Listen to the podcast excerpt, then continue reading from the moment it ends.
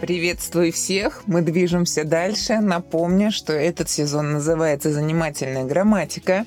И вот мы с вами рассмотрели все самостоятельные части речи. И думаю, до Нового года мы рассмотрим и служебные. Напомню вам, что к служебным частям речи относятся предлог, союз, и частица. Конечно же, мы скажем о междометии. Эту часть речи не относят ни к самостоятельным, ни к служебным. Да, но это будет чуть позже. Предлагаю начать с предлога, почему бы нет? Предлог – это служебная часть речи, которая служит для связи существительного, местоимения и числительного с другими словами в словосочетании. Предлоги могут обозначать отношения между действием и объектом. Например, смотреть на небо. Между объектом и объектом. Лодка с парусом. И признаком и объектом, готовой на самопожертвование. Предлоги не изменяются и не являются самостоятельными членами предложения, да, что уже, в принципе, понятно, потому что это служебная часть речи. При синтаксическом разборе иногда предлог выделяют в такой квадратик, а иногда не выделяют как-то отдельно и подчеркивают вместе с определяемым словом как член предложения. То есть по-разному можно интерпретировать вот это синтаксическое выделение предлога.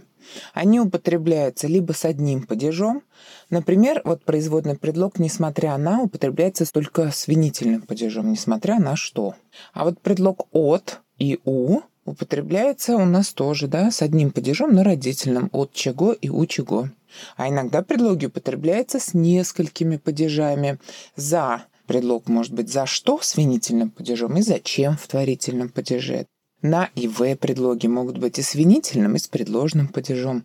На чем и на что. Предлог по может употребляться с дательным и винительным падежом. И также предлог «с» может употребляться с родительным падежом, с винительным и творительным. То есть, вот видите, такие предлоги могут быть использованы в предложениях по-разному. По образованию предлоги могут быть разделены на непроизводные, или их еще называют первообразные. Они не связаны по происхождению с другими частями речи, и они такие, можно даже сказать, по составу, не длинные, так скажем, да? С, от, без, при. В начальной школе, я знаю, дети путают иногда предлог и приставку и дают примеры, чтобы ребенок научился различать. Например, с кочки на кочку. Здесь два предлога «с» и «на», и как раз отрабатывается падежи существительных, да, и, например, в слове «съехал» и «наехал» — это приставка. То есть бывают такие моменты, когда в начальной школе это не очень понятно.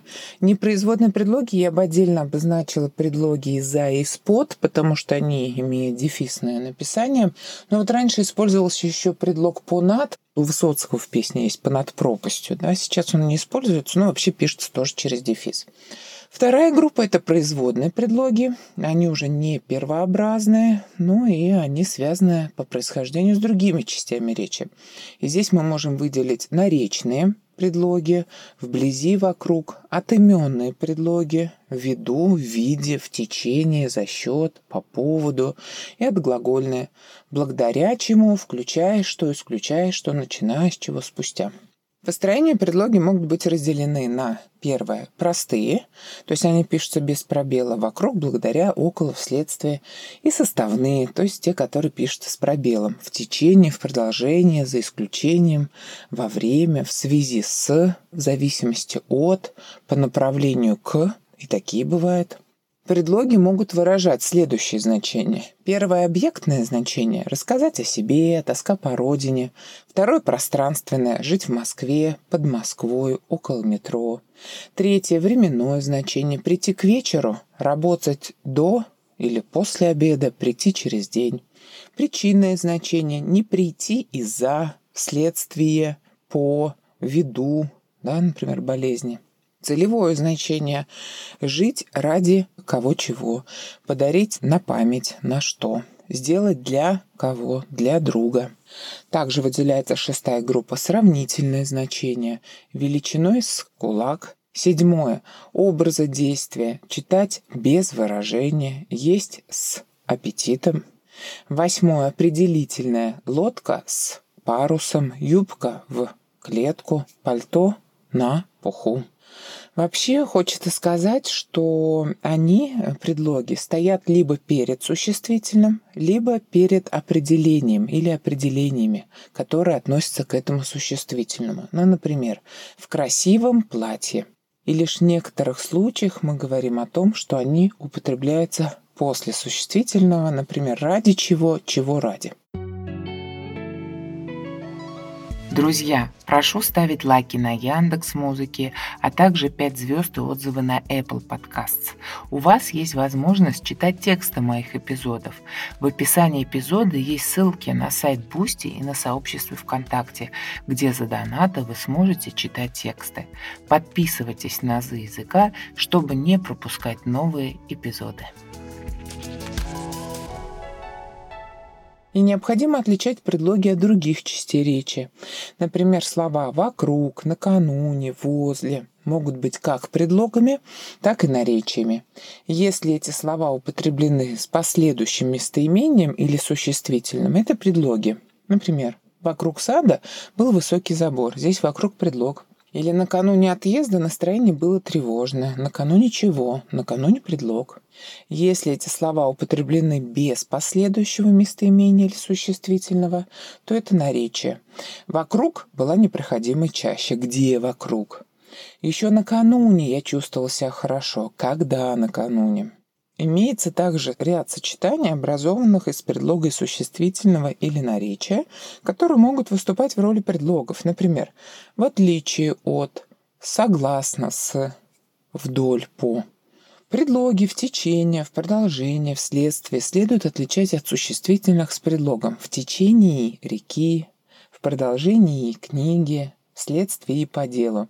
Но сталкиваюсь я с ними в ЕГЭ, и вот поэтому эту группу, конечно же, не могу не назвать. И здесь, наверное, вот написание предлога в течение и в продолжение, да, раздельное, а предлог вследствие у нас пишется слитно. Поэтому я всегда советую заменять его на предлог «из-за» для проверки вследствие. Дождей размыло дороги, и из-за дождей. Плюс еще и у нас есть ведь слово «впоследствии», которое пишется с двумя буквами «и» на конце. Поэтому эти предлоги, конечно, вызывают сложности. Еще какая сложность есть? Предлог, несмотря на о нем я тоже говорила. То есть, когда он шел, несмотря по сторонам, то есть он шел и не смотрел. Мы говорим о том, что это причастие. А когда, несмотря на болезнь, он работал, то, конечно же, это предлог, несмотря на что. Но вот стоит сказать, что конструкция с «несмотря на» и «невзирая на» всегда выделяется запятой, потому что, вот, например, предлог «благодаря», он уже интонационно, от интонации, от смысла зависит, да, его выделение. Что еще сложно? Еще в ЕГЭ встречаются предлоги из серии «ввиду», «навстречу», «вместо». Иметь в виду, что ты имел в виду. Всегда эта конструкция пишется в три слова, это существительное. А опять же, ввиду дождей размыло дороги или ввиду Морозов отменили уроки, это предлог. Его тоже можно заменить на «из», он пишется слитно. Вот это нужно различать. В официальном деловом стиле какие ошибки наблюдаю? Какие у нас тут предлоги проблемные есть? Вот в документах вижу в исполнении приказа, да? То есть вот этот предлог пишется с буквой «е» в исполнении приказа. Помните, в пандемии было во избежание распространения коронавирусной инфекции. То есть они оба пишутся сво раздельно из буквы Е. Плюс родительный падеж, конечно. Потом смотрите, по прилете и по приезде. Не буду говорить как неправильно, потому что это очень распространенные варианты правильно говорить с буквой «е» по прилете, по приезде. Или по окончании школы, по завершении работы, по истечении договора. Вот акцентирую да, ваше внимание на том, что здесь на конце две буквы «и» по окончании чего а не как-то по-другому. Из года в год в ЕГЭ допускаются ошибки. Тут даже не в написании предлога, а именно с управлением, да, падежной формы, это предлог «согласно». То есть согласно чему, наперекор чему, вопреки чему, вот эти предлоги требуют дательного падежа. Ну вот что я вижу по речи студентов, да? Предлог «из» активно заменяется на предлог «с» такая ошибка распространенная. Приехал с Челнов, а не из Челнов, с Москвы. И здесь, конечно, приходится говорить, что если ты пошел на учебу, то пришел ты с учебы. Пошел на курсы, вернулся с курсов. Поэтому предлог «на» требует вот этой антонимичной пары «с» На что, из чего? Но если пошел ты в школу и поехал ты в Казань, то вернулся ты из школы, а не со школы, как говорят, и приехал ты из Казани. Причем очень распространено это не только в речи студентов, это и чиновники так говорят, с министерства пришел документ. К сожалению, вот эта ошибка распространена. А в молодежной речи, естественно, это будет «с тебя угораю». Да, с тебя, а не от тебя. Предлог «за» часто используется. Вот сегодня где-то мне встретилась, Олег Тиньков поясняет за русскую классику, да? Вот это за что? Глагол «пояснять» в принципе требует без предлога употребления винительного падежа. Пояснил что, а тут поясняет за что. Что еще бывает? Предлог по. Я о нем, кстати, говорила еще, помните, в первом сезоне у меня был эпизод про канцелярит и вот в речи чиновникам, да? Работаем по колбасе, конспект по подкасту, конспект чего подкаста, и работаем мы с колбасой тогда, да, получается. Вот это вот тоже предлог по, очень сейчас продуктивный, так скажем. Что еще? По счет. Во, такое я слышал предлог. По счет это какое-то, я не знаю, соединение предлога на счет, который, кстати, тоже у нас производный, да, пишется слитно на счет, в смысле о чем-то. И вот этот предлог по и на счет рождает такое непонятное существо, как по счет. Такие вещи тоже есть. Ну и вот часто просто назову, наверное, те ошибки, которые бывают в употреблении предлогов. Смотрите, рецензии бывает на книгу, отзыв бывает о книге. Отзыв о чем-либо, рецензию на что-либо. И еще можно услышать ошибку в словосочетаниях «оплатить что проезд», а если «заплатить», то «за что». То есть мы можем сказать и заплатить за проезд, и оплатить, что проезд. Главное сделать это правильно. В принципе, по предлогам это основная информация, как мне кажется, да, и классификация, те ошибки, которые я наблюдаю, во всяком случае, в речи. Ну и в конце эпизода хотелось бы вспомнить слова Михаила Шолохова о языке. Вот такая фраза. «Величайшее богатство народа — его язык тысячелетиями накапливаются и вечно живут в слове несметные сокровища человеческой мысли и опыта.